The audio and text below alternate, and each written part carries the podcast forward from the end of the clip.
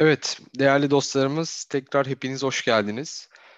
Bu akşam hepimiz için zor geçirdiğimiz bir dönem sonrasında İzmir'de yaşanan deprem sonrasında hepimiz için önemli bir konuyu masaya yatırıyor olacağız. Emrah Altuntecim hocamızla birlikte.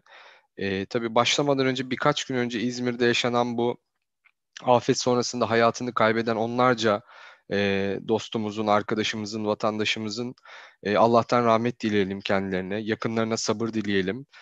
Şu anda zor durumda olan binlerce İzmirli dostumuzun, arkadaşımızın, yine vatandaşımız, onlara da kolaylıklar dileyelim ve İzmir ve Türk halkı zaten görüyoruz televizyonlarda, haberlerde inanılmaz bir seferberlik başlatmış vaziyetteler ve inanılmaz bir destek şu anda oraya sunuluyor. Tabii bütün bunları uzaktan izlerken Türkiye'nin diğer şehirleri bir yandan da aslında konuşmaktan çekindiğimiz fakat konuşmak ve öğrenmek ve farkındalığımızı geliştirmek durumunda olduğumuz konular var. Yani deprem gerçeği aslında bizim ülkemizin yakın zamanda birçok kez yaşadığı, gelecekte de maalesef yaşamak durumunda kalacağı bir gerçek ve bu konuyu doğru bir vatandaş olarak doğru anlamalı, neler yapmamız, nasıl davranmamız gerektiğiyle alakalı doğru bilince ulaşmalıyız. Ve bunu sadece kendimiz değil, bütün toplumdaki insanlara bunu yaymalıyız. Bu gerçekle yüzleşmeliyiz. Yine bu akşam bu konuyu sağ olsun Emrah hocamızla hemen birkaç akşam öncesinde haberleştik. Onun da önemli programları vardı, öteledi ve öncelik verdi. Bu konuyu masaya yatıracağız. Kendisi daha önce birçok kez kurtarma ekiplerinde görev almış, bu süreçleri bizzat yaşamış, tecrübe etmiş, oradaki yapılan hataları, eksikleri ya da daha öncesinde yapılması gerekenleri çok iyi biliyor ve bize o da elinden geldiğince bu akşam tasvir edecek, önerilerde bulunacak. Ama sizlerin de bu konuyla alakalı sormak istediği sorular olursa mutlaka bütün platformlardan iletin. Ben aralarda Emrah hocamıza sizin sorularınızı iletiyor olacağım. Bu konuyu bu akşam masaya yatırıp daha derinlemesine bilgiler öğrenmeye, doğru bilgileri öğrenmeye ve çevremizde bunu paylaşmaya çalışacağız elimizden geldiğince.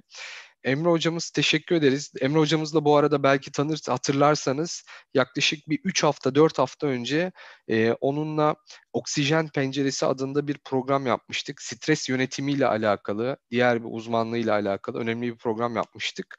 Onu da vaktiniz olursa mutlaka izlemenizi, dinlemenizi, o eğitimi de öneririm bu programdan sonra. Çünkü bu programdaki önemli başlıklardan bir tanesi stres yönetimi ve bu tarz durumlarda nasıl hareket ve nasıl soğukkanlı kalmamız gerektiğini anlatan içerikleri olacak.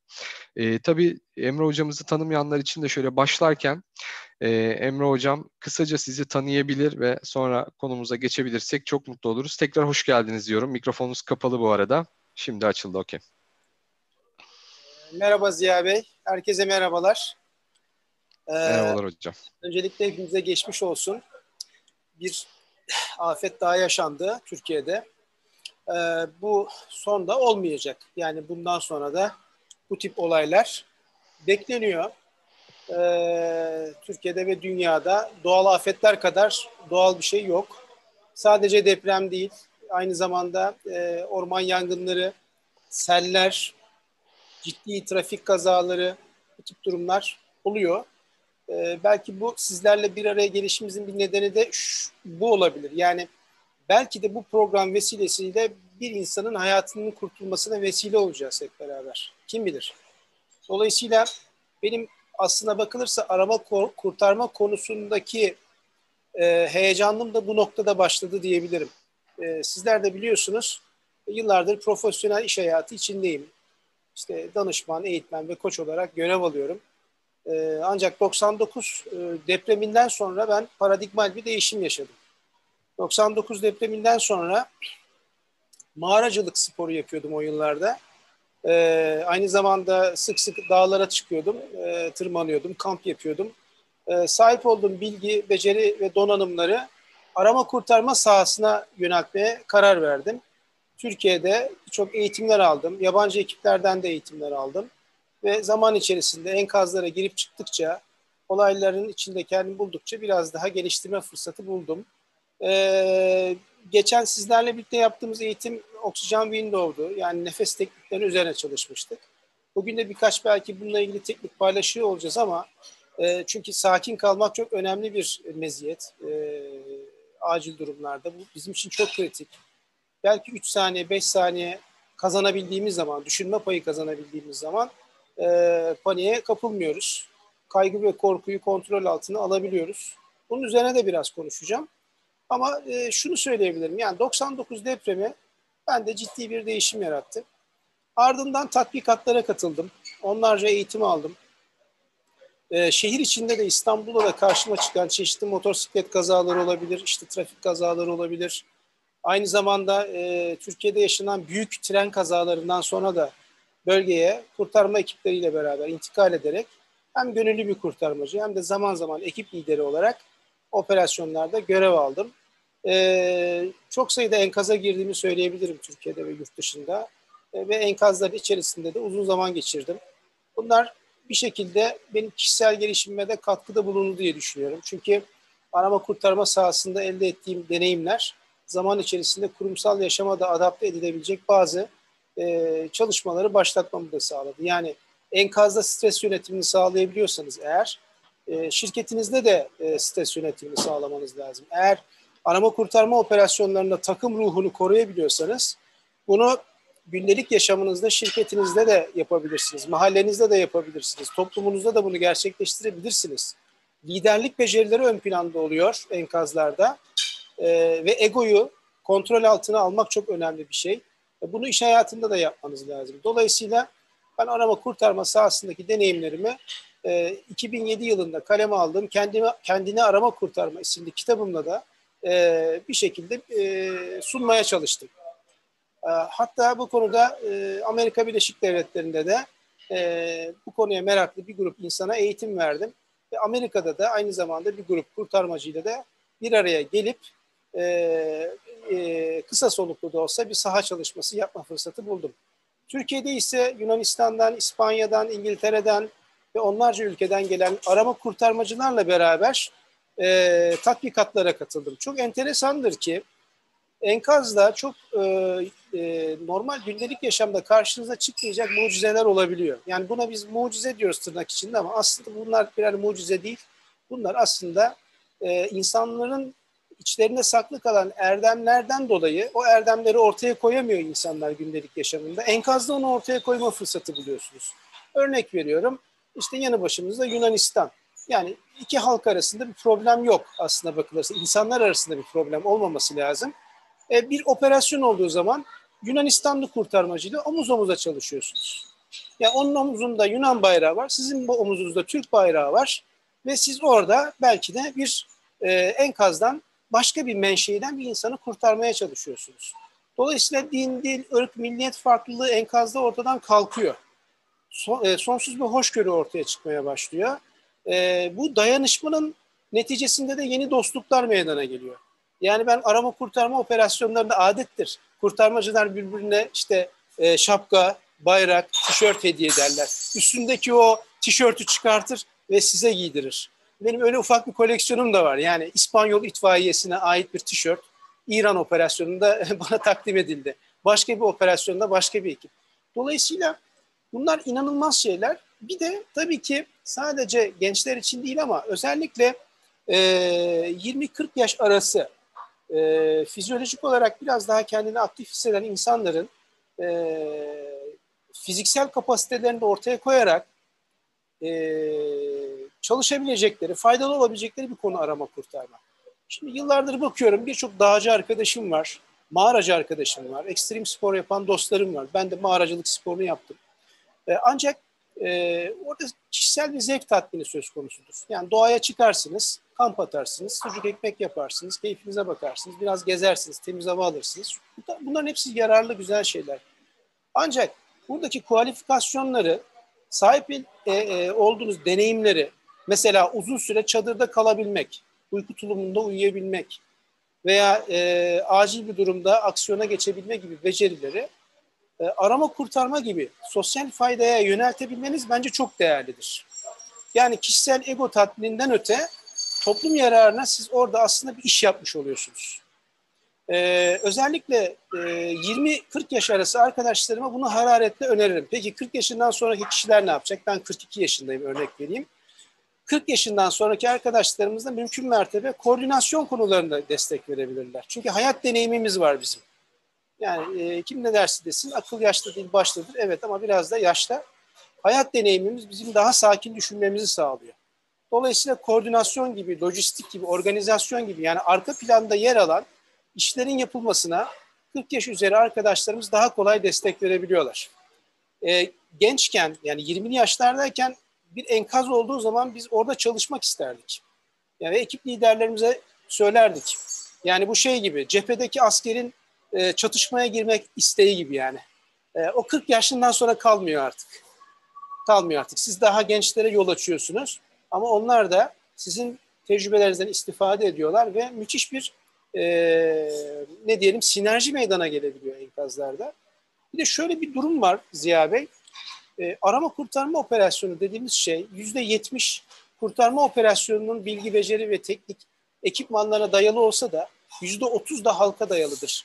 Yani siz Türkiye'de de olsa, dünyada da olsa bir operasyon yaptığınız zaman, kurtarma operasyonu, mutlaka oradaki halktan destek almak zorundasınız. Yani lojistik imkanlarınız olsa bile bir şekilde ihtiyacınız oluyor. Yani bir bidon benzine ihtiyacınız oluyor gittiğiniz yerde bazen. O bir bidon benzin olmadığı zaman, mazot olmadığı zaman jeneratör çalışmıyor mesela. Jeneratör çalışmadığı zaman ekipmanlarınızı şarj edemezsiniz. Laptopunuzu, navigasyon cihazlarınızı, vibrafonunuzu, teknik ekipmanlarınızı, robotlarınızı, robot kameralarınızı, efendime söyleyeyim hiltinizi, rebar cutter'ınızı, daha ne diyeyim, yani birçok ekipman var, hiltilerinizi tabii.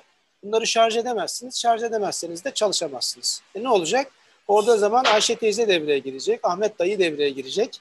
Bir bidon benzin gelecek, mazot gelecek ve o ekipmanlar çalışmaya başlayacak. Dolayısıyla ne kadar tedarikli olursanız olun, ne kadar profesyonel olursanız olun, mutlaka halk desteği çok çok önemli arama kurtarma operasyonlarında.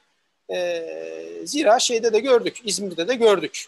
Yani halkın civan mertliği, halkın cesareti, dayanışması, manevi motivasyonu, bunlar bir araya geldi ve gerçekten iyi sonuçlar alındı. Çok ciddi anlamda bina yıkıldı ama kurtarılan insan sayısı hiç fena değil.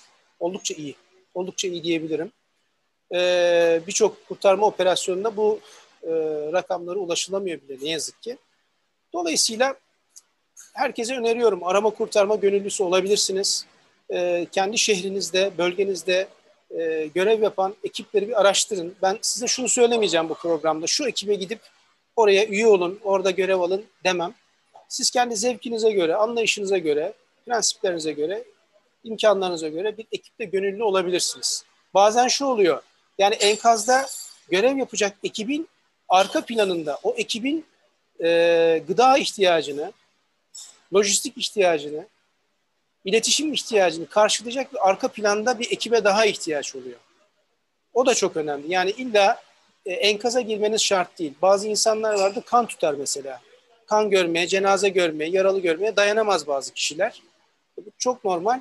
Bu tip insanlar da, bu tip kardeşlerimiz de kurtarma ekiplerine faydalı olabilirler. Arka planda destek vererek yardımcı olabilirler. Lojistik ekipler olmadan enkaz ekipleri uzun soluklu çalışamaz bu arada. Yani siz 3-4 gün bir enkazda yoğunlaşarak çalışabilmek istiyorsanız, enkaz dışında geri planda en az 15-20 kişilik bir ekip daha var yani. Onlar emek veriyorlar. Çok organizasyonu yapıyorlar. Dolayısıyla siz de enkazda daha yoğun çalışıyorsunuz. Enkaz ekiplerinde çalışmayı düşünen, bu tip gönüllü aktivitelerde bulunmak isteyen arkadaşlarımızın ciddi anlamda fiziksel bir problemlerin olmaması önemli. Yani bir kalp sıkıntınız varsa, ciddi bir travma yaşadıysanız, fiziksel veya psikolojik, enkazlar çok fazla size göre olmayabilir. Çünkü enkaz kahramanlık kaldıran bir yer değildir. Yani kahramanın olması gereken saha enkaz değildir. Enkazda çok soğukkanlı olmanız lazım. Adeta bir robot gibi olabilmek lazım. Duygularınıza hakim olabilmeniz lazım. Eğer duygularınıza hakim olamazsanız orada yanlış hareket yapabilirsiniz. Birilerinin canına mal olma riskiniz var. Bir de kurtarılmak üzere olan kurtarmacı durumuna düşme riskimiz var. Yani şey derdi bizim bir ekip liderimiz. Dünyanın en iyi arama kurtarmacısı yaşayan arama kurtarmacı demişti. Yani kurtarmacının enkazda da hem kendi sağlığına dikkat etmesi lazım, hem de çevresindeki ekip arkadaşlarının ve halkın sağlığına dikkat etmesi lazım. Bunun için de duygu kontrolü şart. O yüzden biz enkazlarda böyle çok duygulu olmuyoruz. Televizyonda öyle gözüküyor olabilir ama biz enkazların dışında zaman zaman sahra çadırına çekilip ağladığımız olur yani. Yaşamışızdır bunu yani. Bir araya geliriz, sadece sümük ağlarız yani enkaz dışında. Sahra Emre Hocam şey demiştiniz, bu İzmir'deki operasyonda göçük sayısına oranla çok yüksek oranda kurtarma gerçekleşti demiştiniz. Galiba bu nedenden dolayı biz daha önce yaşadığımız afetlerle kıyaslayınca arama kurtarmacıları çok ön planda, onları daha yakinen görmeye, neler yaptıklarını, neler yaşadıklarını, nasıl çalıştıklarını anlamaya başladık. İlk kez bu kadar yakınlaşmış olduk onlarla aslında. Bu da onların işlerini belki daha da hazırlıklı, daha da bilinçli, işte ekipmanları daha da yeterli bir şekilde yaparak ortaya koyduklarından olsa gerek diye düşündüm bir an. Tabii dediklerinize katılıyorum. Şöyle bir gerçeklik var. Yani 99 depreminden sonra Türk kurtarma ekipleri kendini çok geliştirdi. Yani 99 yılına kadar dünyanın en iyi ekipleri hangi ülkeden çıkıyor deseniz birkaç ülke var. Bunlardan bir tanesi Japon kurtarma ekipleridir. Biri İngiliz kurtarma ekipleridir. İşte Almanlar fena değildir, İsviçreliler fena değildir falan. Öyle gider. Türkler yoktur ilk 10 sırada ama şu anda öyle değil. Şu anda Türkiye dünyanın en iyi 3 ülkesinden biri arama kurtarma konusunda. Yani bizim müfrezelerimiz, bizim ekiplerimiz, yani AFAD olabilir bu, diğer gönüllü arama kurtarma ekipleri olabilir vesaire, jandarma arama kurtarma olabilir. Her yaşanan afetten sonra ayrı bir tecrübe kazandı. Tabii devletimiz de bu konuya yatırım yaptı. Yani şu anda Türk kurtarma ekiplerinin elinde Avrupa kurtarma ekiplerinin olmayan imkanlar var. O anlamda yani örnek veriyorum, Yunanistan'da bir deprem olsa Yunanistan'ın kendine yapacağı yardımdan çok daha fazlasını Türkiye oraya yapabilecek kudrette şu anda. Enteresan bir şeydir yani. Başka bir ülkede böyle bir durum yoktur. Bu kadar güçlü bir ekip bulmak zor. Manevi motivasyonumuz çok yüksek. Bir de biraz ben şeye bağlıyorum bunu. Yani bizim sosyogenetik yapımızla çok uyumlu bir konu arama kurtarma. Yani bir korkusuzluk, evet, korkularımıza hakim oluyoruz, duygularımıza hakim oluyoruz ama bir civan mertlik var, bir cesaret durumu var. Yani şu kadarını söyleyebilirim. Uluslararası operasyonlarda ben bunu deneyimledim. Bazı enkazlara Çinli kurtarmacılar veya İsrailli kurtarmacılar veya Fransız kurtarmacılar girmeye imtina ederken biz Türk kurtarmacılar giriyoruz yani o enkaza. Giriyoruz evet, ve insan hayatının o kutsallığı ve evet, evet, bir insana evet, daha orada hayat ışığı olabilmek için dediğiniz gibi cesaretle belki de hareket ediyoruz daha fazla. Türk kurtarma, yani Türk olmanın orada bir şeyi, fonksiyonu var. Ben bunu hani böyle milli duygularla söylüyor değilim. Gerçek bu. Yani görüyorsunuz enkazlarda. Hatta biz şunu yapıyoruz. Bu kendiliğinden gerçekleşiyor. Biz planlamada. Uluslararası bir kurtarma operasyonunda bir bakıyorsunuz. Bütün operasyon Türk ekibi etrafında kurgulanmaya başlıyor. Mesela İran'da biz bunu yaşamıştık. Onlarca ekip geldi. Yani Finlandiya'dan bile ekipler geldi yani İran'a. Pakistan sınırına yakın bir bölgede görev aldık. Çöl bölgesiydi. Yıl 2003. Bir futbol sahasını bize kamp yeri olarak verdi. Oradaki İran askeriyesi dedi ki kurtarma ekipleri burada kalacak. Peki dedik, gittik parçalanmış bir pimpon masası bulduk. Tel örgüleri onu bağladık. Flasterlerimizi, yara bantlarımızı çıkarttık. Gelen bütün ekipleri koordine ettik. Finlandiya burada çalışacak dedik. Çin burada çalışacak. Almanya burada çalışacak. Bütün ekipleri koordine ettik. Türk ekibi olarak. Ve diğer ekiplerin hepsi bize güvendiler. Çünkü şunu da biliyorlar yani, kurtarma operasyonlarında biz insani erdemlerimizi de ortaya koyuyoruz. Diğer ekiplerden biraz farkımız bu. Yani İngiliz operasyonda çalışır, kenara çekilir, oturur yani. Orada soğuk çayını içer. Türk ekibi öyle değildir. Türk ekibi daha dayanışmacıdır, daha yardımseverdir. Bunlar da tabii ki kurtarma operasyonlarında önemli bazı meziyetler. Tabii şu da var, teknik ekipmanlarımız eskisine göre çok daha iyi Türk ekipleri olarak. Ama ciddi bir problemimiz de var. O da şu, depreme hazırlıklılık noktasında çok az mesafe kat ettik. yani devlet olarak da, millet olarak da, halk olarak da çok az mesafe kat ettik. Yani bu evet, ben de şimdi onu soracaktım hocam. Şimdi çok klişe gibi olacak. Her yerde anlatılıyor, bahsediliyor ama maalesef çok az mesafe kat ettik. Bir de sizin ağzınızdan ve sizin tecrübelerinizden yola çıkarak bireylerin, vatandaşların, bizlerin de nasıl hazırlıklar yapmaları, nasıl bir bilinçte olmamız gerektiğini, hatta o anda nasıl davranmamız ve nasıl davranmamamız gerektiğiyle alakalı. Muhtemelen unutacağız biz bunları yaşadığımızda, öyle bir durum yaşadığımızda, şok anında, ama bunları en azından sizden dinleyebilirsek çok mutlu oluruz hocam. Yani tabii ki şimdi önemli bir not düştünüz, unutacağız muhakkak, muhtemelen dediniz. Doğru. Onlarca eğitim alabilirsiniz. Deprem anında bunları unutmanız muhtemeldir. Ama benim şöyle bir önerim var bu eğitime katılan kişilere. Korkuyla ilgili, kaygıyla ilgili, stresle ilgili günlük disiplinli egzersizler yaparsanız, yani her gün kendinize 5 dakika, 10 dakika, 20 dakika ayırabilirseniz, acil bir durum noktasında paniğe kapılmazsınız. Daha kontrollü olursunuz. Yani örnek veriyorum, nefes, diyafram tekniklerine günde 5 dakika, 10 dakika çalıştınız diyelim sabah akşam ve karşınıza o gün bir trafik kazası çıktı. Vücudunuz yine adrenalin salgılayacak. Ama siz o anda nasıl müdahale etmeniz gerektiğini bileceksiniz. Mesela trafik kazalarının önemli bir kısmı başka bir kazayı izleyen kişiler tarafından yapılır. Yani kaza oluyor, sen o kazaya bakarken "Aa, ne olmuş ya, vah vah vah vah" derken güm giriyorsun. Bu çok sık yaşanan bir olay. Oysa ki günlük egzersiz yapan kişiler, nefes egzersizleri, stres yönetimiyle ilgili günlük kendine 5-10 dakika yatırım yapan bir kişi daha kontrollü olur. Zaten ihtiyaç duyduğu şey sadece 3-4 saniyedir. 3-4 saniye içerisinde kendini toparlar ve kontrolü, kendi otokontrolünü eline geçirir. Bu çok çok kritiktir. Dolayısıyla depremde de, deprem anında nasıl davranmalıyım? Efendim işte balkondan atlamamalıyım. Efendim cenin pozisyonuna girmeliyim. Efendim merdivende koşmamalıyım, asansöre koşmamalıyım. Evet, ama bakıyorsunuz 3 defa eğitim almış bir kişi. Hatta bu işin eğitimini bile veriyor olabilir. O hatayı yapabilir.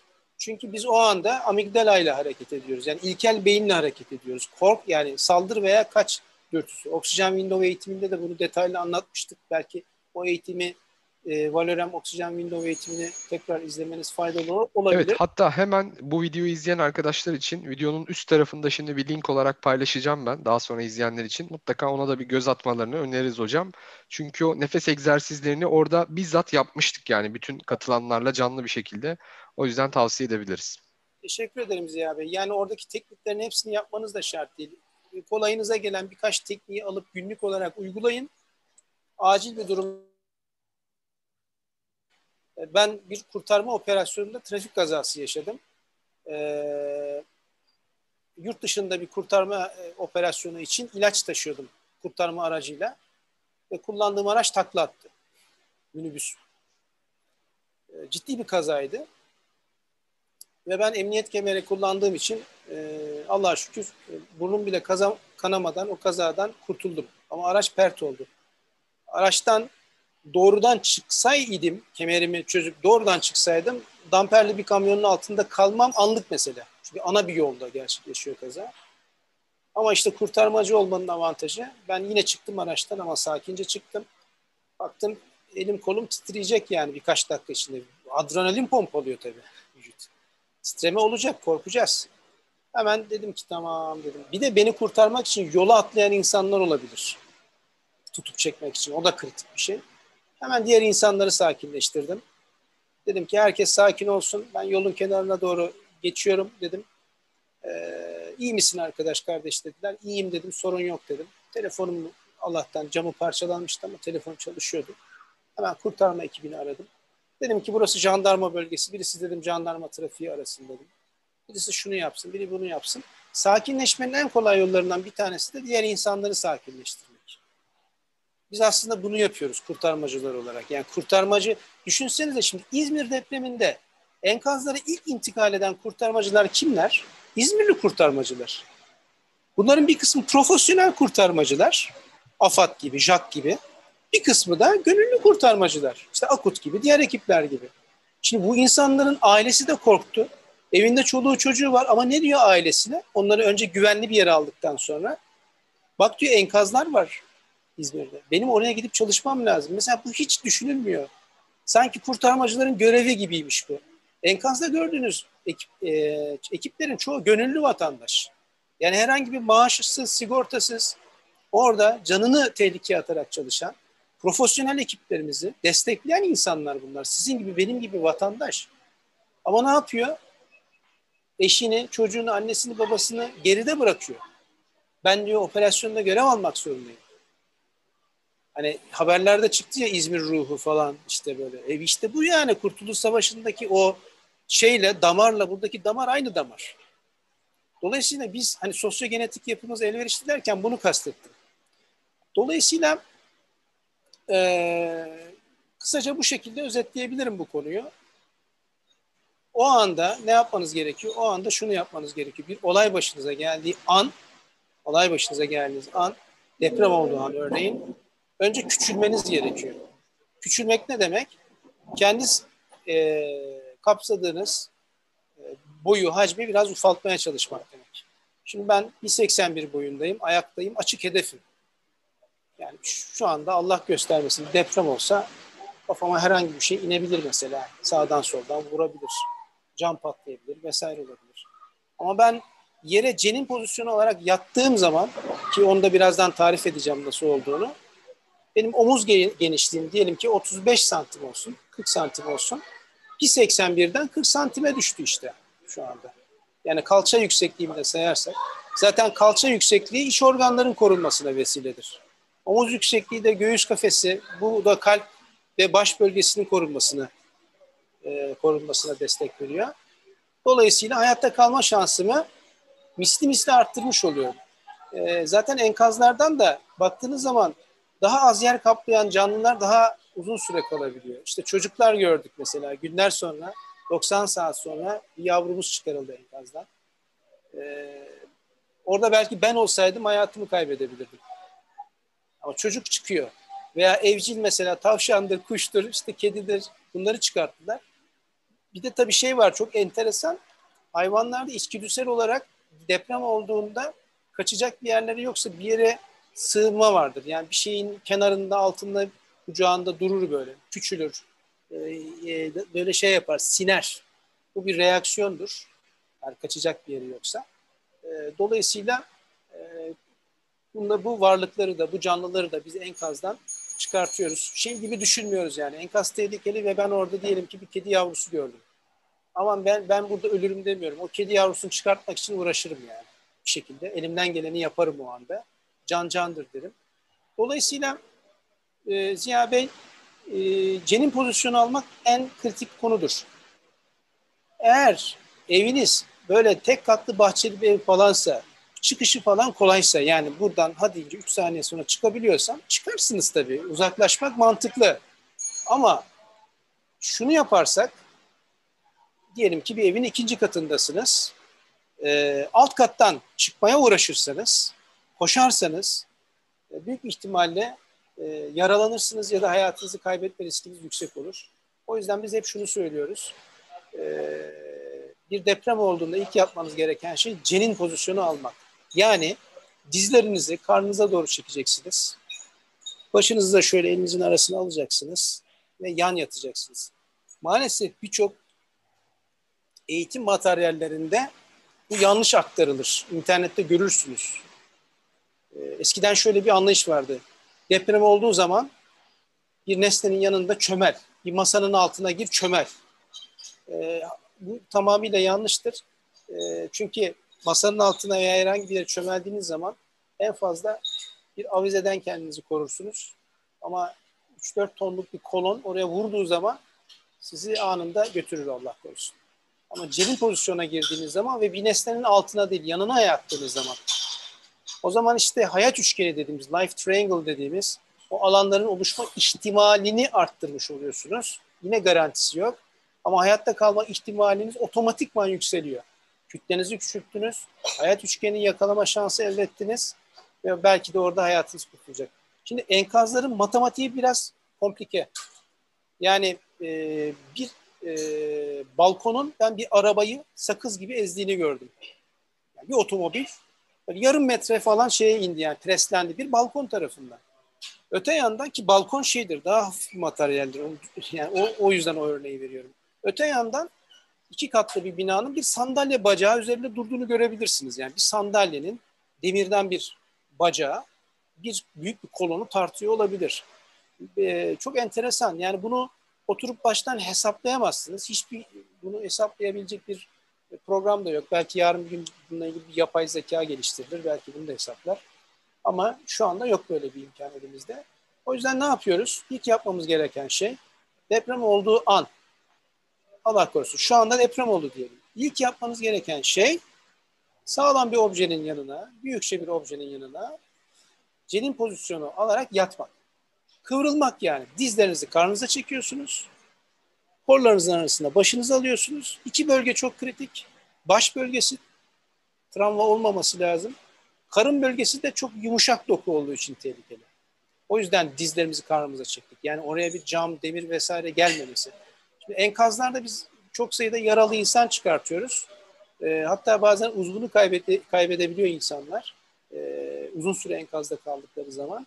Ama onlar yani koldur, bacaktır, bunlar hayati organlar olmuyor. Hayati organlar genelde iç organlarımız ve baş bölgemiz oluyor. Bu iki tarafı korumak birincil önceliğimiz olmalı deprem anında. Deprem bitti, geçti, sarsıntı bitti. Ne yapmamız gerekiyor? Önce derin bir veya iki defa nefes almamız gerekiyor. Ardından etrafımızı paniğe sürüklemeden hızlı ama acele adımlarla değil, yani hızlı derken koşar adımlarla değil, hızlı ama yürür adımlarla binayı terk etmemiz gerekiyor. Terk ederken de şuna dikkat edeceğiz. Evimizde, dairemizde bir gaz kaçağı var mı? Mesela mümkünse ocağı kapatmamız önemli. Kıymetli eşyamız olabilir. Bu da önemli, bakın. Önemsiz değil. Bir deprem çantanız olacak. Kıymetli eşya derken gidip bütün paranızı, ziynet eşyalarınızı içine koyun demiyoruz ama şu var. Kurtarma çantasında 100 lira, 200 lira paranız olsun. Önemlidir acil durumlarda. Bir miktar su olsun. Hafif bir pike, iç çamaşır, bir terlik, biraz ilk yardım malzemesi. Yani şöyle bir ilk yardım malzemesi uygun fiyata her yerden alabilirsiniz. Bunun içine temel malzemeleri koyabilirsiniz. Ondan sonra mutlaka böyle bir kafa feneri. Mesela bizim evimizde her odada vardır böyle kafa fenerlerimiz. Bunları bulunduruyoruz. Kafa fenerleri önemli. Mutlaka düdük çok kritik. Uyumanızı sağlar. Dolayısıyla bunlar kurtarma çantanızda olmalı. Bir de yatağınızın başucunda olmalı bu tip şeyler. Yani kırtasiyeden gidip 3-4 tane düdük alıp evinizin kritik noktalarına koyabilirsiniz. Bizim evimizde öyle yani. Ufak su şişeleri, yanında düdük, ondan sonra fener. En kritik 3 tane odada var mesela. Diyeceksiniz ki ya hocam bunlarla hayat kurtulur. Evet, bunlarla hayat kurtulur. Zaten bizim enkazlardan canlı olarak çıkarttığımız insanlar mutlaka havaya ulaşabiliyor. Bazıları uzun soluklu kalıyorsa suya ulaşanlar var. Nasıl ulaşıyor suya? Diyelim ki 4-5 gün enkazda kalıyor. Yani 14 güne kadar enkazda kalan insanlar gördük. Yani dünya çapındaki operasyonlardan bahsediyorum. Yani Kore'de bir alışveriş merkezi çöktü yıllar önce. Bir bayan oradan 14 gün sonra çıkarıldı mesela. Ve çevresindeki birçok insanın da kurtulmasına vesile oldu. Çünkü 14 gün boyunca çevresindeki insanları motive etti. Enkazın altında bir sürü insan var. Sakinleştirdi. Zifiri karanlık bir ortamdaydı. Ama bir şekilde tuvalet gider suları, kalorifer suları, peteklerden akan sular, birkaç parça kraker vesaire bu tip şeyleri tüketerek ve uzun süre kalacağını hissettiği için de enerjisini save ederek, koruyarak, belki belli periyotlarla uyuyarak ve çevresindeki enkaz altındaki insanları motive ederek hayatta kalmayı başardı. Benim de bir enkaz tecrübem, yani çok sayıda enkaz tecrübem oldu ama en kritiklerinden bir tanesi bir tatbikattaydı. Artık ulusal ve uluslararası operasyonlara katılmamıza ramak kalmıştı. İngiliz kurtarma ekibi eğitim veriyordu bize. dediler ki Emrah, seni dediler bir lağım borusunun içine koyacağız. Hakikaten dar bir beton boru düşünün. Onun içine beni koydular. Ufak bir delik açtılar ve dediler ki Emrah burada saatlerce kalabilirsin. Yani pes edersen bize haber ver telsizden. Biz seni çıkaracağız buradan. Ama biliyordum ki o ekibe girebilmem için, operasyonlarda görev yapabilmem için benim bir şekilde orada kalmam gerekiyordu. Ne yaptım? Şunu yaptım. Bir kamyonda moloz döktüler o lağım borusu içerisine. 6 saat kadar enkazın altında bekledim ben. Bu arada lağım borusu o kadar dar ki, yani şöyle burnum kaşınsa burnuma kaşıyamıyorum, elimi uzatamıyorum. Dönemiyorum, affedersiniz bacaklarım, kalçam, ayaklarım falan uyuşmaya başladı. Ayağımı hissetmiyorum. İçeride bir takım işte hayvanlar, böcekler hareket ediyor işte var. İşte şey tabiatta var, hamam böceği vesaire. Onları hissetmeye falan başladım, ürperdim. Yani kabir hayatının bir benzeri diyebilirim. Orada gerçekten korktuğumu itiraf edeyim. Çok korktum. Ve hatta yani tabii tatbikatta kimseye belli etmedim ama daha sonradan tabii ki itiraf ettim. Biraz ağladım burada yani. Çünkü böyle bir şey yok. Yani dünyanın en böyle cesaretli adamını getirin. Hani böyle kabadayı adamını getirin böyle. Sokun o borunun içerisine, enkazın altında. Vallahi süt dökmüş kedi gibi olur. Hiç öyle şakaya gelmez. 6 saat sonra ben dayandım. 6 saat sonra beni ekipler buldu tatbikatta. O beton boruyu yaklaşık bir 45 dakikada kestiler. Sağlam da bir boruydu o betonla, spirallerle. Kestiler ve beni oradan çıkarttılar. Çıkarttıkları anda vücudumun yarısını hissetmiyordum. Bedenim uyuşmuş vaziyetteydi. Çok üşümüştüm. Tarif edemem. Çok susamıştım. Ve ağzıma burnuma toprak gelmişti bayağı. Ondan sonra zaten dediler sen hala istiyor musun kurtarmacı olmak? Evet dedim, istiyorum dedim. Ve kurtarma ekibine de beni dahil ettiler. Aradan biraz vakit geçti. İşte o sahneleri ben enkazlarda bu sefer görmeye başladım. İşte kazazede empatisi gelişiyordu da Ziya Bey. Yani bulduğunuz kazazedenin yüzüne toprağın gelmemesi önemli. Onu korumak, boynuna korse takmak önemli. Onu motive etmek, onu sakinleştirmek, onun yanında olduğunu ona anlatmak. Ben arama kurtarma gönüllüsüyüm, merak etme yanındayım. Seni kurtarmak için buradayız demek. Bunlar çok çok kritik konular. Dolayısıyla hani arama kurtarmacının enkaza girmeden önce işte bu tip tatbikatlarda deneyim de kazanması gerekiyor. Ankara Sivil Savunma'da da yıllar önce öyle bir sivil savunma kışlasında kaldım 3 gün kadar. Bir de orada eğitim aldık. O da çok fevkaladeydi. Şunu söyleyebilirim. Benim nacizane görüşüm bu. Katılan olur olmaz. Türkiye'nin ve dünyanın en iyi kurtarma ekipleri AFAD ve JAK, Jandarma Arama Kurtarma ekipleridir. Çünkü bu ekipler askeri disipline sahiptirler. Bunlar rütbeli adamlardır yani. Anlatabiliyor muyum? Yani dağcı falan değildir bunlar. Böyle ekstrem sporcu değil. Cadde çocuğu değil. Bunlar tamamıyla enkazlarda hamuru karılmış, yıllarca deneyim kazanmış insanlar. Bizler, gönüllü kurtarmacılar, onlara destek vermek için varız enkazda. Bu da çok kritik bir konudur. Dolayısıyla onlardan da çok şey öğrenme fırsatımız oldu diyebilirim.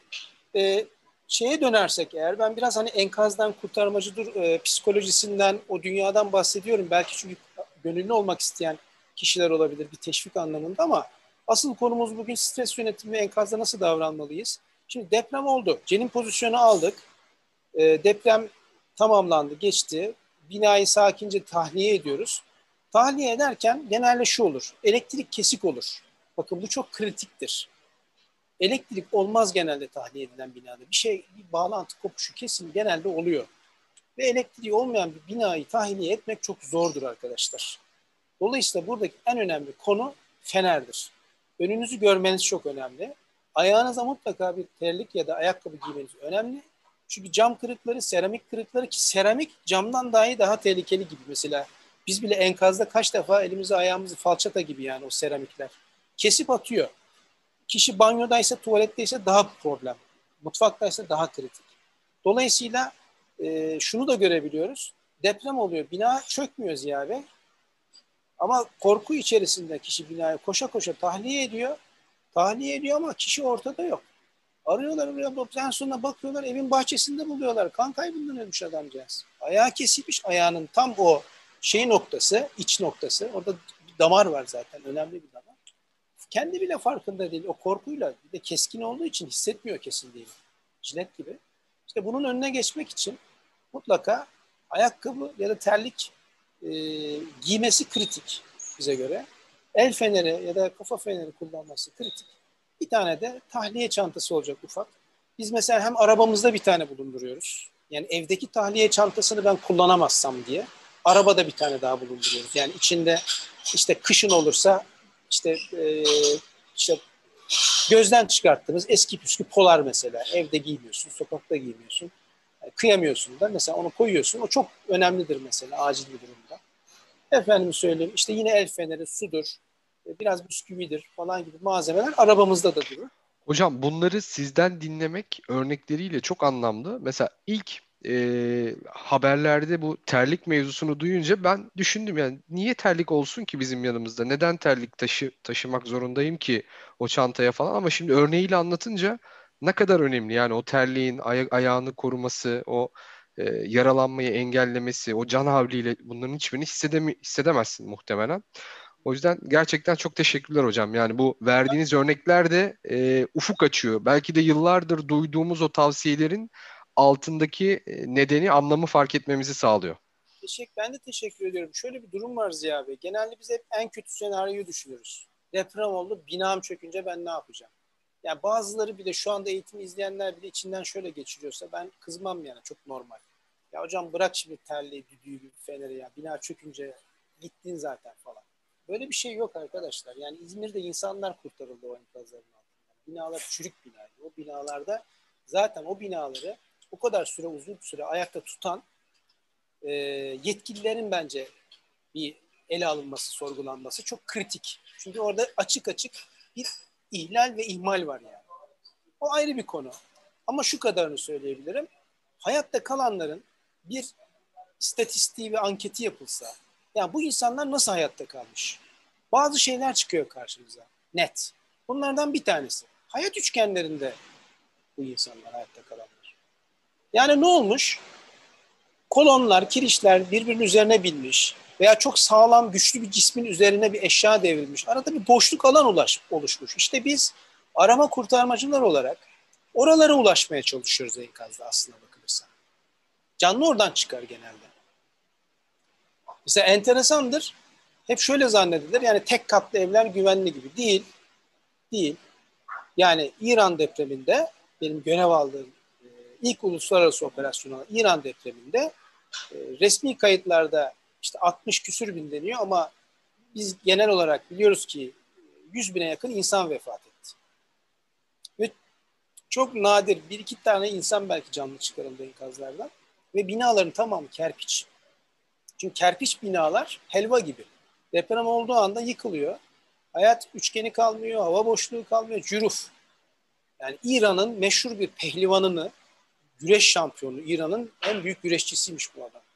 Biz enkazdan çıkarttık. Yani bir karış toprağın altından çıkarttık cenazeyi. Yani güç kuvvet falan da hikaye bu arada. Yani ben güçlüyüm işte kapıyı kırarım, açarım falan filan. Onlar hikaye yani 200 kiloluk bir kolon, bir tahta, parça bir şey insanı o anda bitirebiliyor şimdi. Dolayısıyla yapmamız gereken şey kütlemizi küçülteceğiz, cenin pozisyonunu yatacağız. İlk yapmamız gereken hareket bu. Enkaz dışında yani enkaz yoksa eğer ortada binamızı el feneriyle, kafa feneriyle ayağımıza bir şey giyerek dikkatli bir şekilde tahliye edeceğiz ama binada da çok oyalanmadan. Ya onu da alayım, bunu da alayım, şunu da alayım, bu eşyamı da alayım, ay bilmem falan işte bunlara girmeyeceğiz. Yani yanınıza kimliğinizi almanız yeterli. Şu da kritik bir şey. Yani önemli bazı evraklarınızın fotokopisinin olması kurtarma çantanızda bir avantajdır. Yani diyorsun ki mesela büyük bir afette benim binam yıkıldı. Şu bina. Yani kanıtla. Şimdi bir şey söyleyeceğim. Bu her yerde anlatılmıyor ama büyük afetlerde büyük sahtekarlıklar da oluyor. Mesela ne gibi? Bu Adapazarı depreminde, İzmir depreminde falan bunlar yaşandı. Hırsızlar ortaya çıkmaya başlıyor. Hırsızlar. organ mafyası ortaya çıkmaya başlıyor. Bakın bunları duymak sizi incitebilir, üzebilir ama bunlar gerçek. Bu ülkede bu tip insansı varlıklar da var yani, insan olmayan. Bunlar çıkıyorlar ve şunu yapıyorlar. Yani bunların amacı o anda bir yaralıyı bulmak veya kurtarılmış bir insanı bulmak. Sizin şimdi kaydınız, kuydunuz yoksa, kimliğiniz yoksa, tapunuz yoksa, bir evrakınız, bir tanımınız yoksa, konuşamayacak durumdaysanız bu kritik. Dolayısıyla çantanızda mutlaka bu tip şeyler olmalı. Evet, bu enkaz benim enkazım diyebilmeniz lazım. Bakın ben burada oturuyorum. Bunu sorar, resmi yetkililer de sorar zaman zaman. Enkaza geliyorsun, sen kimsin kardeşim? Ben burada, yakınım var, ispatla. Benim adım Ahmet. Tamam da Ahmet de yani o enkaz etrafında seni tanıyan başka biri de yoksa eğer ispatlayamazsın. Dolayısıyla bazı evrakların fotokopisinin olması önemli. Bunun dışında enkaz altında kaldıysanız ne yapmanız lazım? Yani en kritik ve en böyle buz kesilen konulardan bir tanesi. Enkaz altında kaldıysanız bir defa bağırmamak gerekiyor ilk etapta. İlk etapta dinlemek gerekiyor. Sakin olmak gerekiyor. Çünkü birdenbire insan bağırdığı zaman cürüf yutuyor, toz yutuyor. Enkazın tozu da ince bir tozdur böyle. Ciğerinize girdiği zaman çok zor tasfiye edersiniz. O yüzden kurtarmacılar maske kullanırlar. Dolayısıyla o anda sakin olmanız gerekiyor. Sonra etrafınızda başka insan var mı yok mu onu tetkik etmeniz lazım. Seslenmeniz lazım yani. Ardından etrafınızda bir düdük, bir fener, bir cep telefonu, bir ekipman, size yardımcı olabilecek herhangi bir şey var mı yok mu onu yoklamanız faydalı. Bakın gece yatarken cep telefonu dibinizde olsun demiyorum ki cep telefonunun verdiği zararlar ortada.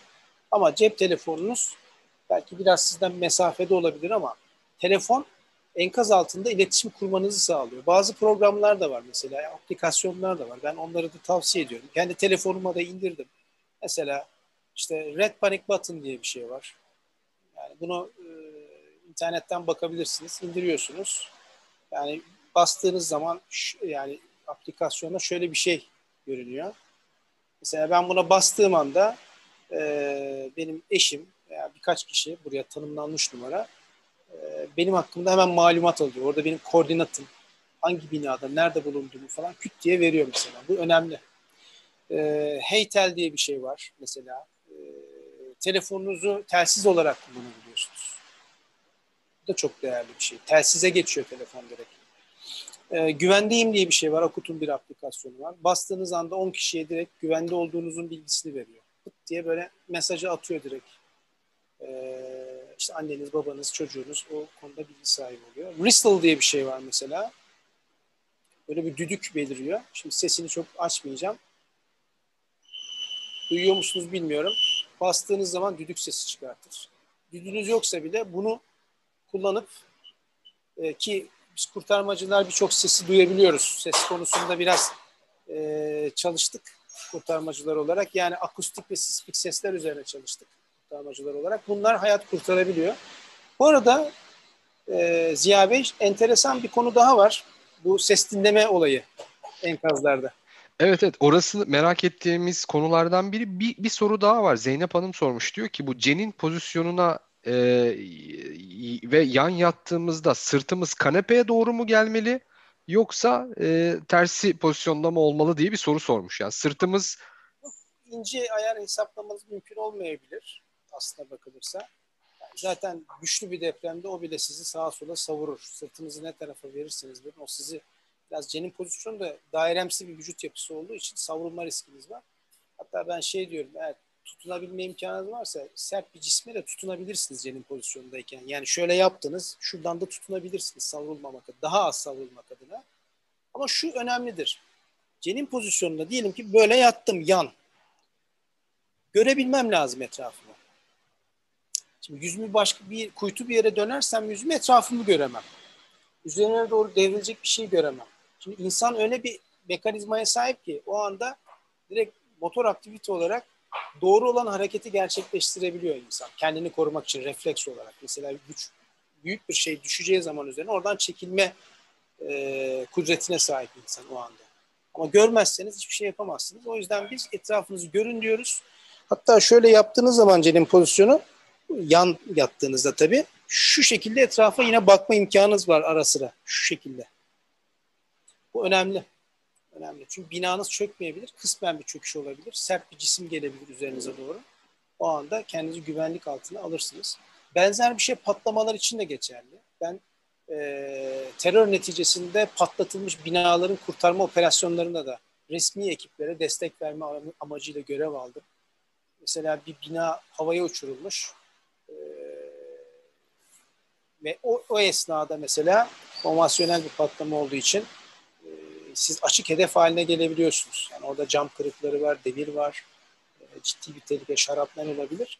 O anda mesela bir tehlike sezdiğiniz zaman celin pozisyonuna girmek, kütlenizi küçültmek çok önemli. Hani şey vardır, askeri filmlerde de vardır.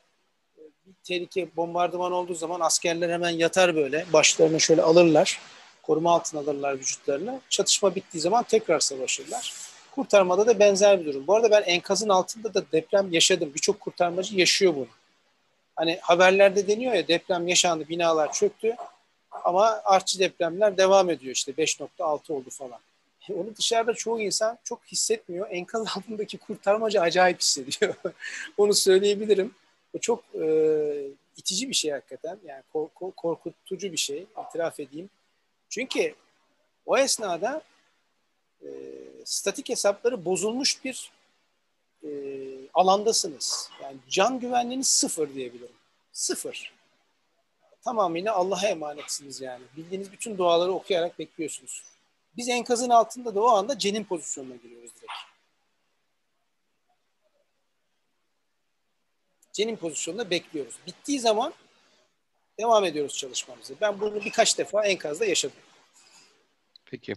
Şimdi YouTube'dan Yeliz Hanım sormuş. Enkazın altındaki canlıları bulurken kullanılan teknolojiler nedir? Özellikle o ses dinleme teknolojileri zannedersem. Onları evet, nasıl dinleyip nasıl tespit ediyorsunuz diye bir soru sormuş. Tabii soru. Ben geçmişte bu tip eğitimleri de aldım. Hatta operasyonlarda da bu konularda görev aldım diyebilirim. Bir tanesi vibrafon dediğimiz bir cihaz vardır. Kurtarma ekiplerinin kullandığı. Vibrafon bizim bu doktorların kullandığı stetoskop var ya, stetoskopun çok daha gelişmişidir. Bir kutu vardır. İçinde işte teknolojik altyapının olduğu bir kutu vardır. Bir de kutuya bağlı büyük kordonlar vardır. İpler vardır diyeyim ben böyle. Kablolar vardır. Kabloların ucunda da looplar vardır. Doktorların stetoskopunun daha komplikesi. Biz bunu enkazda belli noktalara, onu biz nereye koyacağımızı biliriz. Oralara o loopları bırakırız, koyarız. Koyduktan sonra enkazda hoparlörle anons ederiz. Deriz ki arama kurtarma ekipleri deriz, sessizlik deriz, ses dinleme yapılacak deriz. Bütün ekipler o anda durur, çalışmaları durdurur. Yani şeyler, hiltiler, kırma cihazları, kepçeler vesaire her şey durur o anda. Çünkü o vibrafon dediğimiz cihaz yer altındaki kazazedenin çıkarttığı, depremzedenin çıkarttığı sismik sesleri algılar. Ne demek bu? Bununla ilgili ufak bir deneme de yapabiliriz arzu ederseniz. Şöyle ayırt edeceğiz. Lütfen herkes eline bir kitap veya bir bardak, ama yumuşak olmayan bir cisim olsun. Yastık olmuyor mesela. Ama bir kitapta çok iyi anlaşılıyor. Böyle bir nesne alabilir misiniz elinize? Şöyle tutabileceğiniz bir nesne olsun elinizde. Telefon da olabilir. Nesne de olabilir.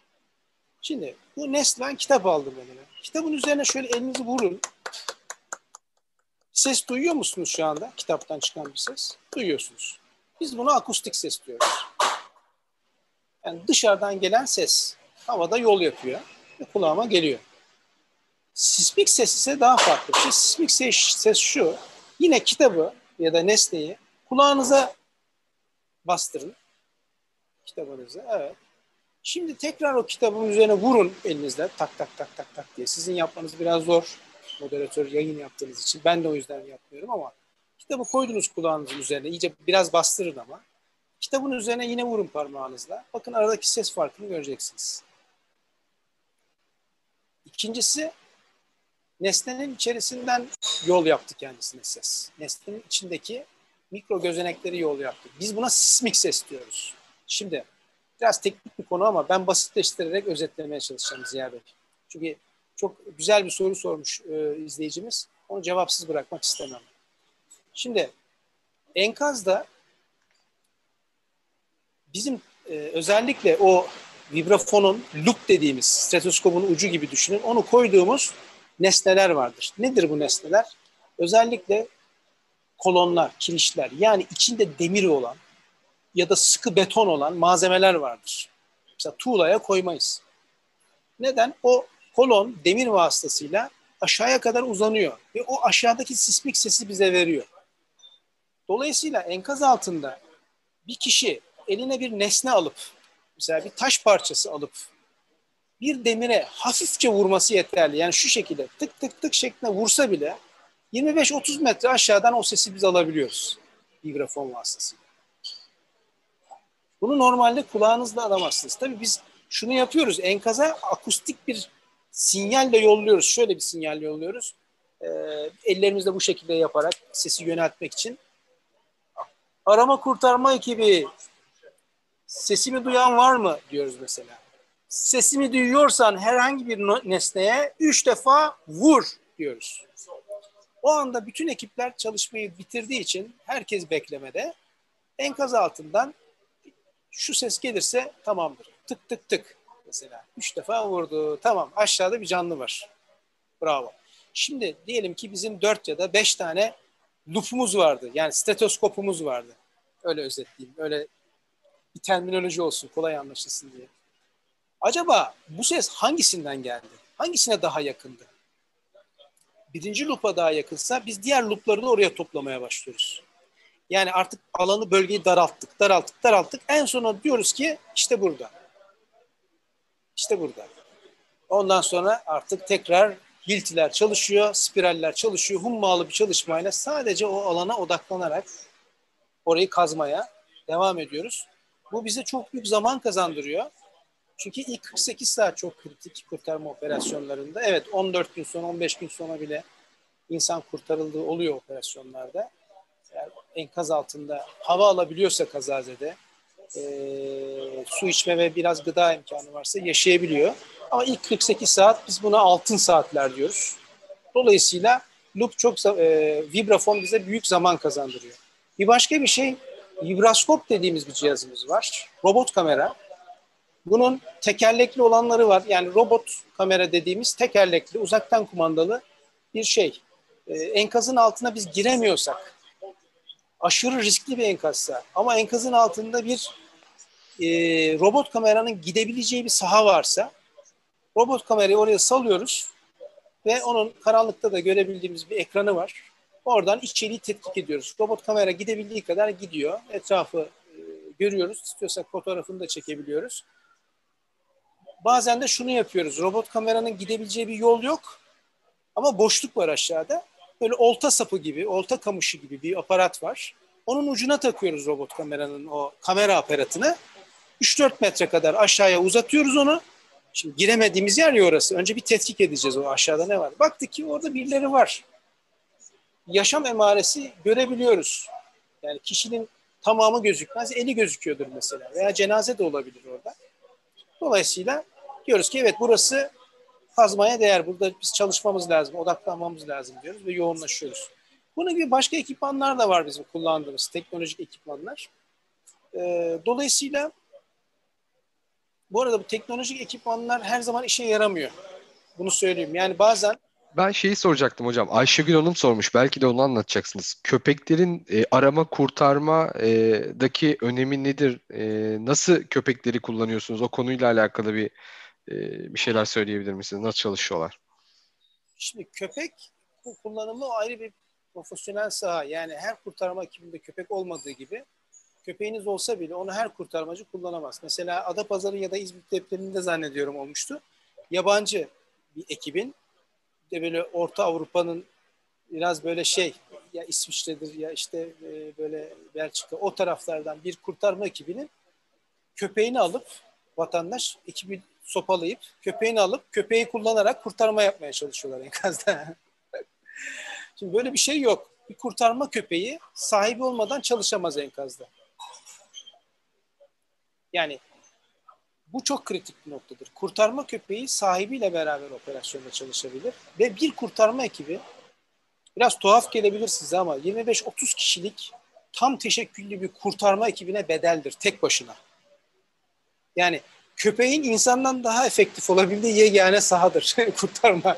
Yani biz bir köpek geldi, hatta onların bazılarının rütbeleri falan da oluyor. Geldiği zaman Hazuralı falan geçiyoruz yani. Hayvan oranın şeyi, kralı. Yani enkaza çıktığı zaman sizin göremediğiniz, duyamadığınız robot kameranın, ses dinleme cihazının ıvırın zıvırın çalışmadığı yerde köpek zınk diye buluyor mesela insana. Köpekler de türlü türlü, bazıları canlı nefesine odaklıdır. Yani nefesin solunma kokusuna, yani nefes kokusuna duyarlı. Kimisi ise cenaze bulma konusunda daha usta. Dolayısıyla o enkazda canlı bulma ihtimaliniz yüksekse ve enkaz sayısı çok fazlaysa o zaman ne yaparsınız? Canlı bulabilecek köpeği canlı bulabilme ihtimaliniz olduğu enkazda görevlendirirsiniz. Ama bir başka enkaz vardır ki artık çalışmalar tamamlanmıştır. Son bir kontrol yapacaktır. Orada da biraz daha diğer köpekler kullanılabilir. Şimdi köpek konusu ayrı bir uzmanlıkta da olduğu için ben çok fazla konuşmak istemiyorum. Yani bu konuda belki daha deneyimli arkadaşlarımız vardır, kurtarmacı arkadaşlarımız. Onlar belki bu konuda konuşmalılar ama ben köpekli ekiplerle beraber çalıştım. Yani İngiliz ekibiyle çalıştım mesela İran depreminde. Şunu gözlemledim. Köpek mesela 1 saat 2 saat neyse çalışıyor enkazın, sonra yatıp uyuyor falan. Ya da köpeğin sahibi köpekle frisbee oynuyor mesela boşluk bir alanda. Hatta İranlı bir general, Türkçe de biliyordu, böyle Azeri kökenli bir İranlı general bana sordu operasyonda. Dedi ki it dedi niye çalışmıyor falan dedi bana. Hani Azeri dilinde it diyorlar galiba köpeğe. Ben dedi gittim şeye sordum, kurtarmacı çocuğa, işte İngiliz'e. Dedim why the dog is not working in operation dedim. Yani neden köpek operasyonda çalışmıyor dedim. Why he's sleeping? Neden uyuyor o falan. Dedi ki köpek dedi birkaç saatten sonra dedi dinlenmek zorunda, burnu koku almıyor çünkü dedi. Koku alma duyusu bitiyor. Köpeği dinlendirmezseniz, onunla oyun oynamazsanız, onu sevmezseniz, onu beslemezseniz, çünkü köpek enkazda oyun mantığıyla çalışıyor. Evet, bir insan kurtarması, bir canlı kurtarması gerektiğini biliyor köpek. Ama köpeği mükafatlandırmak, dinlendirmek, o köpeğin psikolojisinde, hayvan psikolojisi diye bir konu var. Onu da cesaretlendirmek çok önemli. Siz Adapazarı İzmit depreminde olduğu gibi kurtarmacıyı dövüp köpeğini elinden alıp enkaza sürerseniz o köpeğin de işi biter.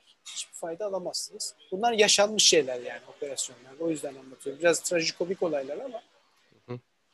Dolayısıyla bu şekilde diyebilirim. Evet, Emre Hocam aklıma şey geldi. Şimdi siz farklı ülkelerdeki kurtarma operasyonlarına dahil oldunuz. Sonra diğer ülkeler Türkiye'deki operasyonlara geldi. Bunları davet eden bir yapı mı var, bir kurum mu var? Yani bir davet olunca mı gidiyor bu ekipler diğer ülkelere, yoksa herkes gönüllü olarak mı gidiyor? Nasıl oluyor orası acaba? Devlet çok önemli. Bakanlıklarla birlikte senkronize çalışmak çok önemli. Yani siz yurt dışında bir deprem olduğu zaman hadi ben gideyim orada enkazda çalışayım diyebilirsiniz. İntikal de edebilirsiniz, çalışabilirsiniz ama ne karşı tarafın ne bizim tarafın desteğini alamazsınız. Şimdi her şeyin bir usulü, adabı var. Biz kurtarma ekipleri yurt dışında bir operasyon olduğunda bizim resmi kanallarımızla irtibat kurarız. İlk yapılması gereken şey budur. Örnek veriyorum, İran depremi oldu. Ne yapmanız lazım burada? Bir defa Sivil Savunma Genel Müdürlüğü ile bir irtibat kurmak lazım. Çünkü Sivil Savunma'nın uçağı kalkıyor oraya zaten. Askeri kargo uçağı kalkıyor. Sen şimdi İran'a gidemezsin kendi kendine o anda yani.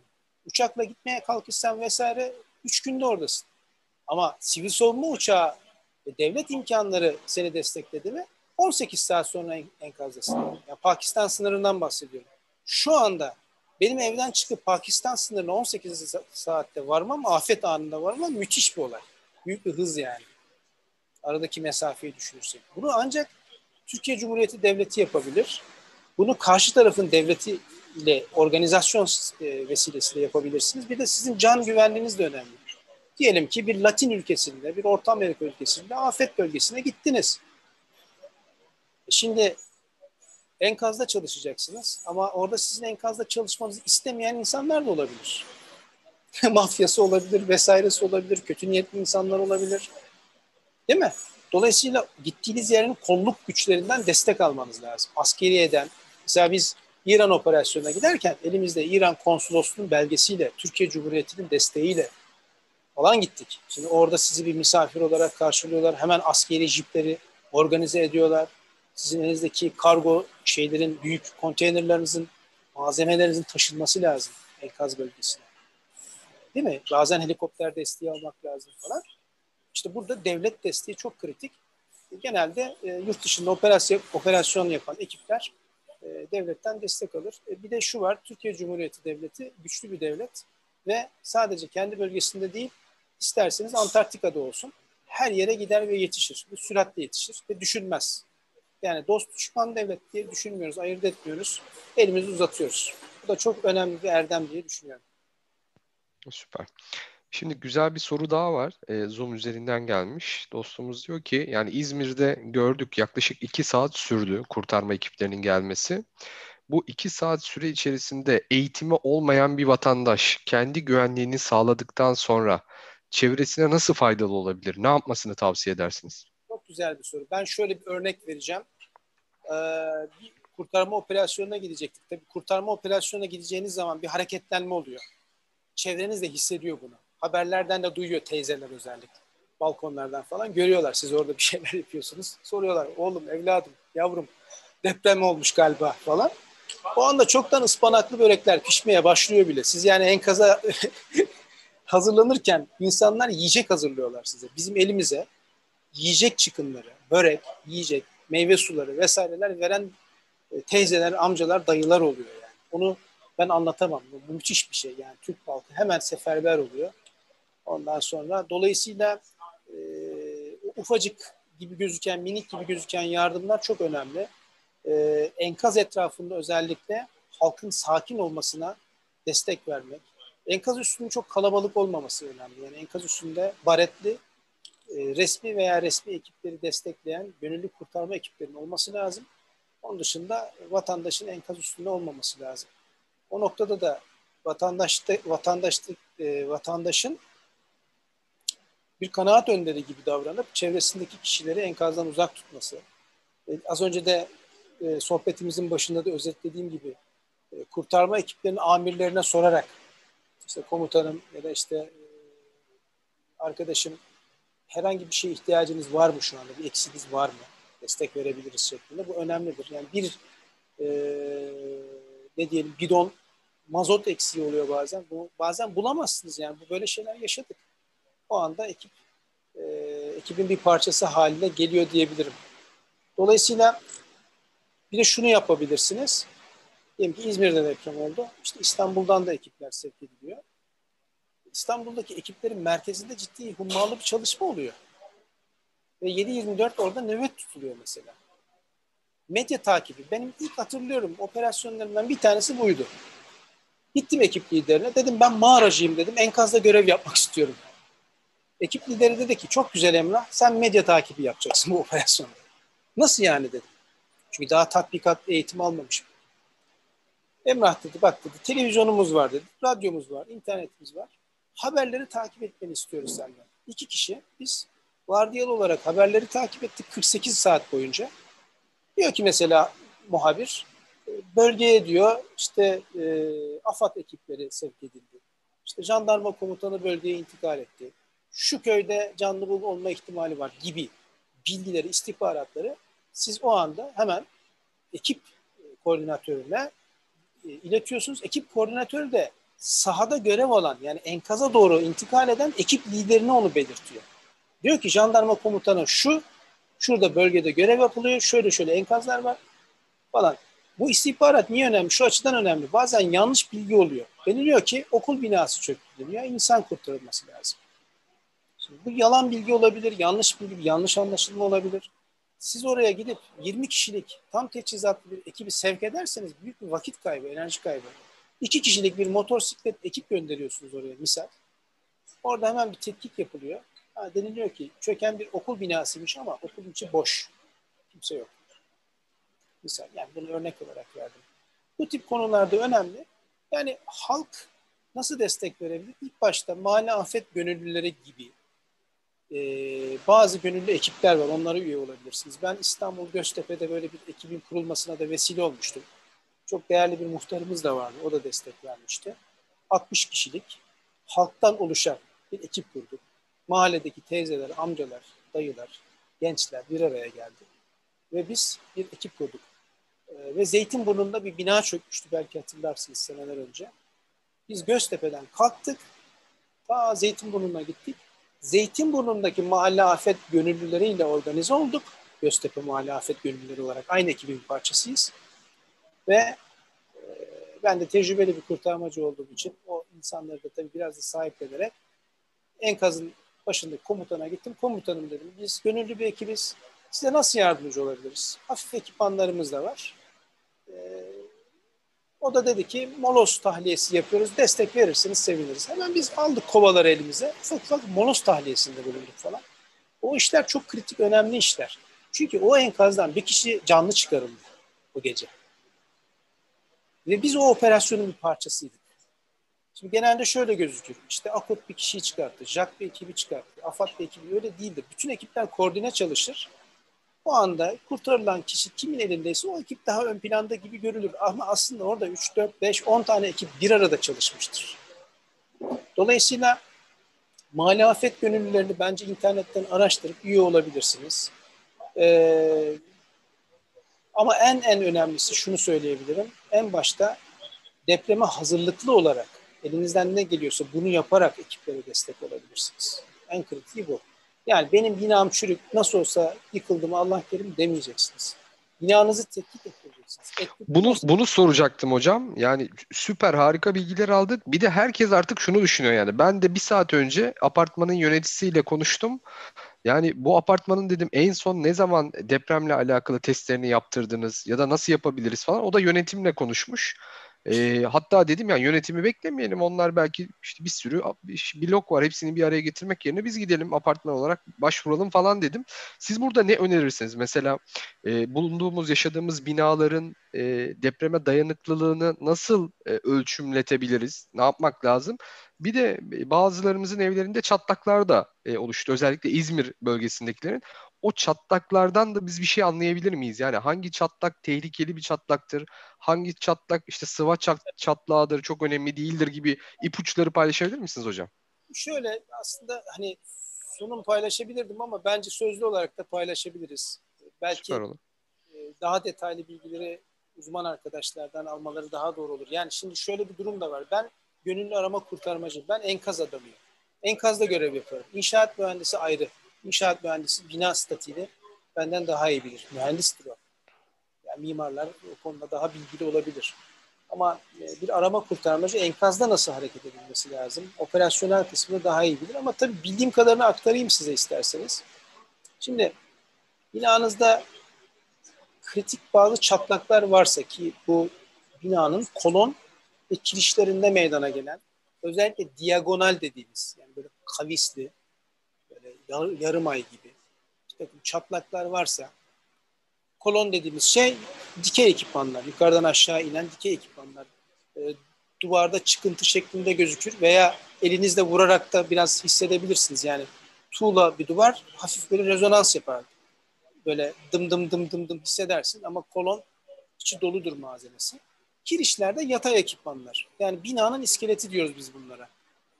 Kolonlarla kirişlerin birbirine bağlanması olayı aslında bina dediğimiz. Diğer ekipmanlar kırılsa da mesela bakıyorsun kolonlar, kirişler sağlam ama duvarda kocaman bir çatlak var. Sıva dökülmüş falan. Evet, görüntüsü ürkütücü ama bu hayati bir olay olmayabilir. Şöyle bir sıkıntısı var onun. Tuğla dökülmesi olduğu zaman birilerinin başına düşebilir. Dairenin içindeki veya dışarıdaki kişilere zarar verebilir bu yüksek bir ivmeden düştüğü zaman tuğlalar. Ama binanın çökmesine neden olmuyor. Binanın çökmesine neden olan şey çok fazla faktör var ama bu kısa eğitimimizde, sohbetimizde şöyle özetleyebilirim. Binanın kolon ve kirişlerinin zayıf olması en büyük problemdir. Şimdi 99 depreminden önce yapılan binaların ilk önemli bir kısmı bu riske dahildir diyebiliriz. 99 depreminden sonra biraz daha dikkat edilmeye başlandı. Kullanılan malzemeler daha iyi seçilmeye başlandı. Bir bilinçlenme oldu nispeten. Resmi merciler ve belediyeler de biraz daha bu konuda tedirgin oldukları için dikkat ettiler. Yine garantisi yok ama daha olumludur. Bina satın alacaksınız. 99 depreminden sonra yapılmış olması kritiktir. 99 depreminden önce yapılmış binam ne yapacağım? Kolonları, kirişleri kontrol edeceğim. Kolon ve kirişlerde diagonal veya çapraz veya kritik bazı kırılmalar yoksa, binanın alt katlarında da yoksa, zemin katlarında, kömürlük taraflarında da özellikle yoksa, bu binanın uzunca bir sürede ayakta durabileceğini işarettir. Ama yine bir garantisi yoktur. Ama iyiye işarettir. Eğer kolon ve kirişlerde ciddi çatlaklar varsa ve dairenizde 3 tane, 4 tane, 5 tane böyle görüyorsanız bunu, o daireyi tez zamanda boşaltmanız hayrınız olur. Çünkü risk unsuru taşır o bina diyebiliriz. Ben tabii burada özet bilgi veriyorum. Az önce de zikrettiğim gibi bunun uzmanları var, mühendis arkadaşlarımız, kardeşlerimiz var. Onlardan destek alabilirsiniz. Bu arada şöyle bir tüyo vereyim size. Eğitim verdim bir şirkete ben geçen sene. Böyle 90 dakikalık yüz yüze veya işte şu anda da online'a geçtik tabii ağırlıklı olarak. İşte eğitimler, bilinçlenme eğitimleri veriyorum. Hocam dedi, ya dedi nasıl bulacağız dedi belediyeden ekiptir şimdi. Ben dedim ki ya abi dedim sizin apartmanınızda veya çevrenizde dedim inşaat mühendisliği fakültesinde okuyan bir çocuk yok mu dedim. Veya akrabalarınız var dedi, mutlaka vardır. Ya o çocuklar civa gibi ya. Onların bilinci açık. Bir de deprem olduğu zaman onlar daha böyle heyecan oluyorlar. Yani işi ilmi olarak da çalıştıkları için. Çağır dedim bir tanesi baksın. Yani fakülteden daha diplomasını almamış delikanlılar bile baktığı zaman kolon kiriş bağlantısını eğer 3. sınıfa kadar anlamadıysa çocuk zaten mühendis olamaz. Baktığı zaman anlıyor. Bu bile bir işarettir. Hiçbir şey yapamıyorsanız en azından bunu yapın. Ama en güzeli belediyenizden, resmi makamlardan, yardım alarak, uzmanlardan destek alarak bu tetkiki yaptırmanızdır. En kritik mesele budur. Ama hiçbir şey yapamıyorum diyorsanız bir sürü inşaat mühendisliğinde okuyan öğrenciler ve hocalarımız var. Onlardan bir fikir edinebilirsiniz. Şeyler var mı hocam peki? Yani bu bunun tetkiklerini yapan firmalar var mı? Yani ben de daha aramadım. Sadece apartman görevlisiyle yöneticisiyle konuştum. Akredite kurumlar var ama o konuda şu anda hani burada bilgi vermem çok doğru olmaz. Okay. Bence internet üzerinden araştırıp çok hızlı bir şekilde bulursunuz. Yani o mesele değil. Türkiye'de bolca var. Bu tip tetkikleri yapanlar. Biraz tabii bu tip şeylerde zaman alabiliyor. Şimdi bizde şöyle bir huy da var. Deprem olur. 10 gün 15 gün herkes böyle tayakkuzdadır, dikkatlidir, duygusaldır falan. Unutulur ondan sonra. Unutulur. O, şu anda mesela biraz yoğunluk olabilir. Sadece o biraz işinizi yavaşlatabilir tetkik konusunda. Ama kendiniz dahi şöyle bir elinize bir fener alıp binanızın kömürlüğünden başlayarak yukarı doğru kolon kiriş bağlantılarını kontrol etmeniz çok elzemdir diyebilirim. Süper. Hocam çok teşekkür ederiz. Yani bu akşam birbirinden kıymetli bilgiler aldık. Aslında sadece bizim değil herkesin ihtiyacı olan bilgiler. Dolayısıyla olabildiğince fazla arkadaşımızla, dostumuzla bunu paylaşmaya gayret ediyor olacağız. Merve Hanım da demiş, faydalı bilgiler için çok teşekkür ederiz. Daha fazla kişiyi bilinçlendirmek adına Emrah Bey'in verdiği eğitimlerle ilgili nasıl kendisiyle iletişime geçebiliriz? İletişim adresini paylaşması mümkün olur mu? Teşekkürler demiş. Bu konuda siz firmalara da eğitimler veriyorsunuz galiba hocam, değil mi? Ben şöyle bir modül geliştirdim. 90 dakikalık bilinçlenme eğitimi veriyorum. Eğer yüz yüze yapılırsa bu eğitim takım oyunlarıyla falan böyle destekleyerek yani böyle zevksiz ve karamsar bir eğitim yapmıyoruz. Oldukça eğlenceli bir eğitim yapıyoruz. Yani yüz yüze yapamıyorsak online olarak da elimden geldiğince renkli bir şekilde, motive bir şekilde bunu sunmaya çalışıyorum. 90 dakika içinde ne anlatıyorum? Depremden önce ne yapmalıyız? Depremden sonra enkaz dışındaysak ne yapmalıyız? Enkaz içindeysek ne yapmalıyız? Depremden sonra ne yapmalıyız? Şimdi bu kısa sohbetimizde ben biraz daha doğaçlama ilerledim. Sohbet havasında ilerledim. Öyle doğdu. Yani sunumum da vardı. Gerek duymadım sunum yapmaya. Ama bunu görsel bazı unsurlarla, kısa filmlerle de destekliyorum ben. Anlaşılması daha kolay olsun diye. İşe yarıyor mu? Vallahi yarıyor. Yani en azından şunu gördüm. Deprem korkusu olan kişilerde olumlu gelişmeler gördük. Teşekkür ediyorlar bize. Deprem korkusunun azaldığını, kendi sitelerinde, dahi apartmanlarında ufak ufak da olsa adımlar attıklarını duyuyoruz. İşte yönetim toplantılarına apartman yöneticisi ile bir araya geldiklerinde bazı şeyleri gündeme getiriyorlar. Bunlar bile ufak da olsa önemli adımlardır diye, bilinçlenmedir diye düşünüyorum. Ama şunu unutmayalım, çok kritik. Evet, İzmir bizim çok canımızı yaktı, çok üzdü ama İzmir olabilir, Ankara olabilir, İstanbul, Türkiye'nin herhangi bir yeri olabilir ama en kritik İstanbul'da bekleniyor yani böyle bir şey. Yani şimdi olmasa önümüzdeki 20-25 sene, 30 sene içinde Allah evet, böyle bir şey bekleniyor. Her an olacakmış gibi hazırlık yapmamız lazım. Çocuklarımızı bilinçlendirmemiz lazım, evlatlarımızı. Hı hı. Bu bilinçlenme çocuklukta başlıyor. Japonlar bunu böyle başarıyorlar. Ufacık çocuklar eğitim alarak başlıyorlar. Bu arada ufak bir şey daha paylaşacağım, önemli. Buyurun hocam. Şimdi okulda nasıl davranmak lazım mesela gibi. Şimdi Japonlar mesela okul sıralarının yanında çömeltiyorlar çocukları. Siz hocam cenin pozisyonu alın demiştiniz, dediniz. Şimdi şöyle bir durum var. Evinizdeyken cenin pozisyonu alabilirsiniz ya da ofisinizde cenin pozisyonu alabilirsiniz o anda. Ama okul gibi kalabalık yerlerde cenin pozisyonu almanız zor olabilir.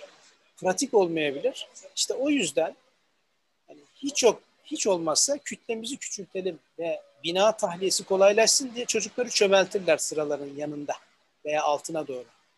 Bu mükemmel davranış değildir. Japon bile yapsa değildir. Ama o koşullar içerisinde en doğru olan davranıştır. Bu aradaki ufak ayrımı mutlaka unutmamamız lazım. Yani sinemada da yakalanabilirsiniz depreme. Sinemada da aynı şey geçerli. Şimdi nereye cenin pozisyona gireceksin? Arada alan yok. Oraya çömelmeniz lazım mesela gibi.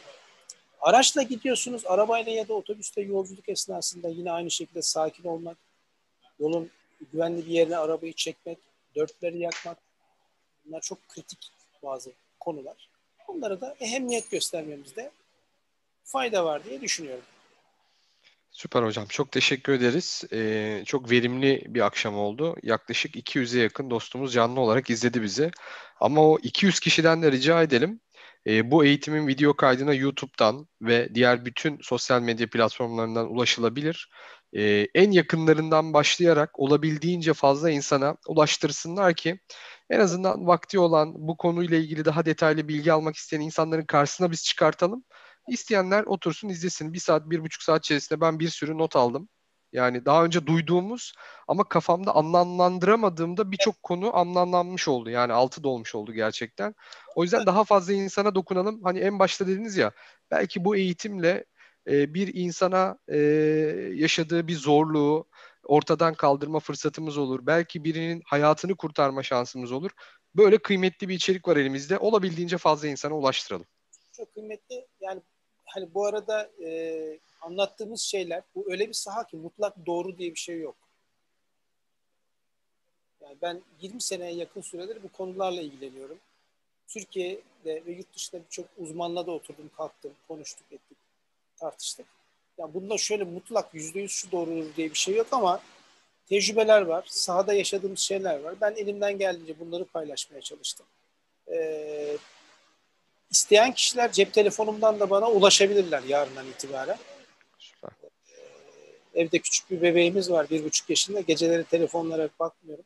Sabahları, gündüzleri bakıyorum. Telefon numaramı da istiyorsanız verebilirim. Oradan da arayıp ben de iletişim kurup ben de işte şirketlerinde veya ortamlarında veya sitelerinde 90 dakikalık bilinçlenme semineri verebilirim. Okullarda falan çok sayıda bugüne kadar verdim. Benim için de zevk olur. Dilerseniz telefon numaramı da aktarabilirim. Tabii buyurun, lütfen söyleyebilirsiniz hocam. Tabii. Herkes not alabiliyorsa Emrah Altuntecim, cep telefon numaram 0532 730 52 59.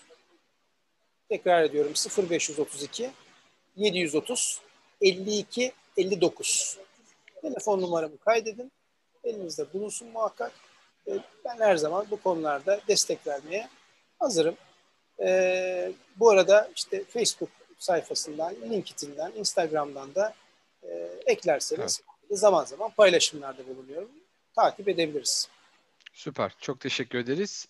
Tekrar hatırlatayım. Emre hocamızla yaptığımız daha önceki stres yönetimiyle alakalı içerisinde pratik eğitimin de olduğu eğitimin kaydına YouTube kanalımızda ulaşabilirsiniz. YouTube'a Valorem Team diye yazın.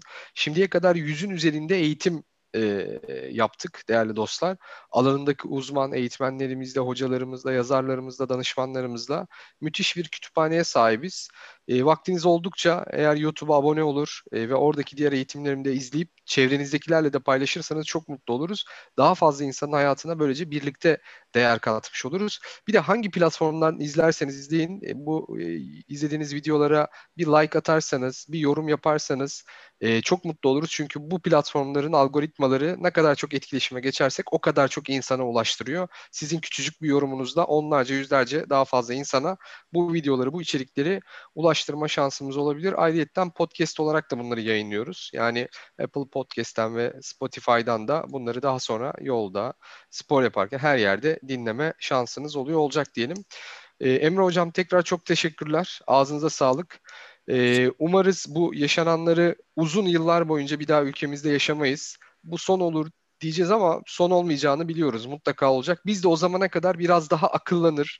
Bu sizin anlattıklarınızı ve başka uzmanlardan öğrendiğimiz konuları hem kişisel olarak hayatımıza geçirir hem de bu oturduğumuz evler, binalar, yapılarla alakalı gerekli olan o kontrolleri bir an önce yapar.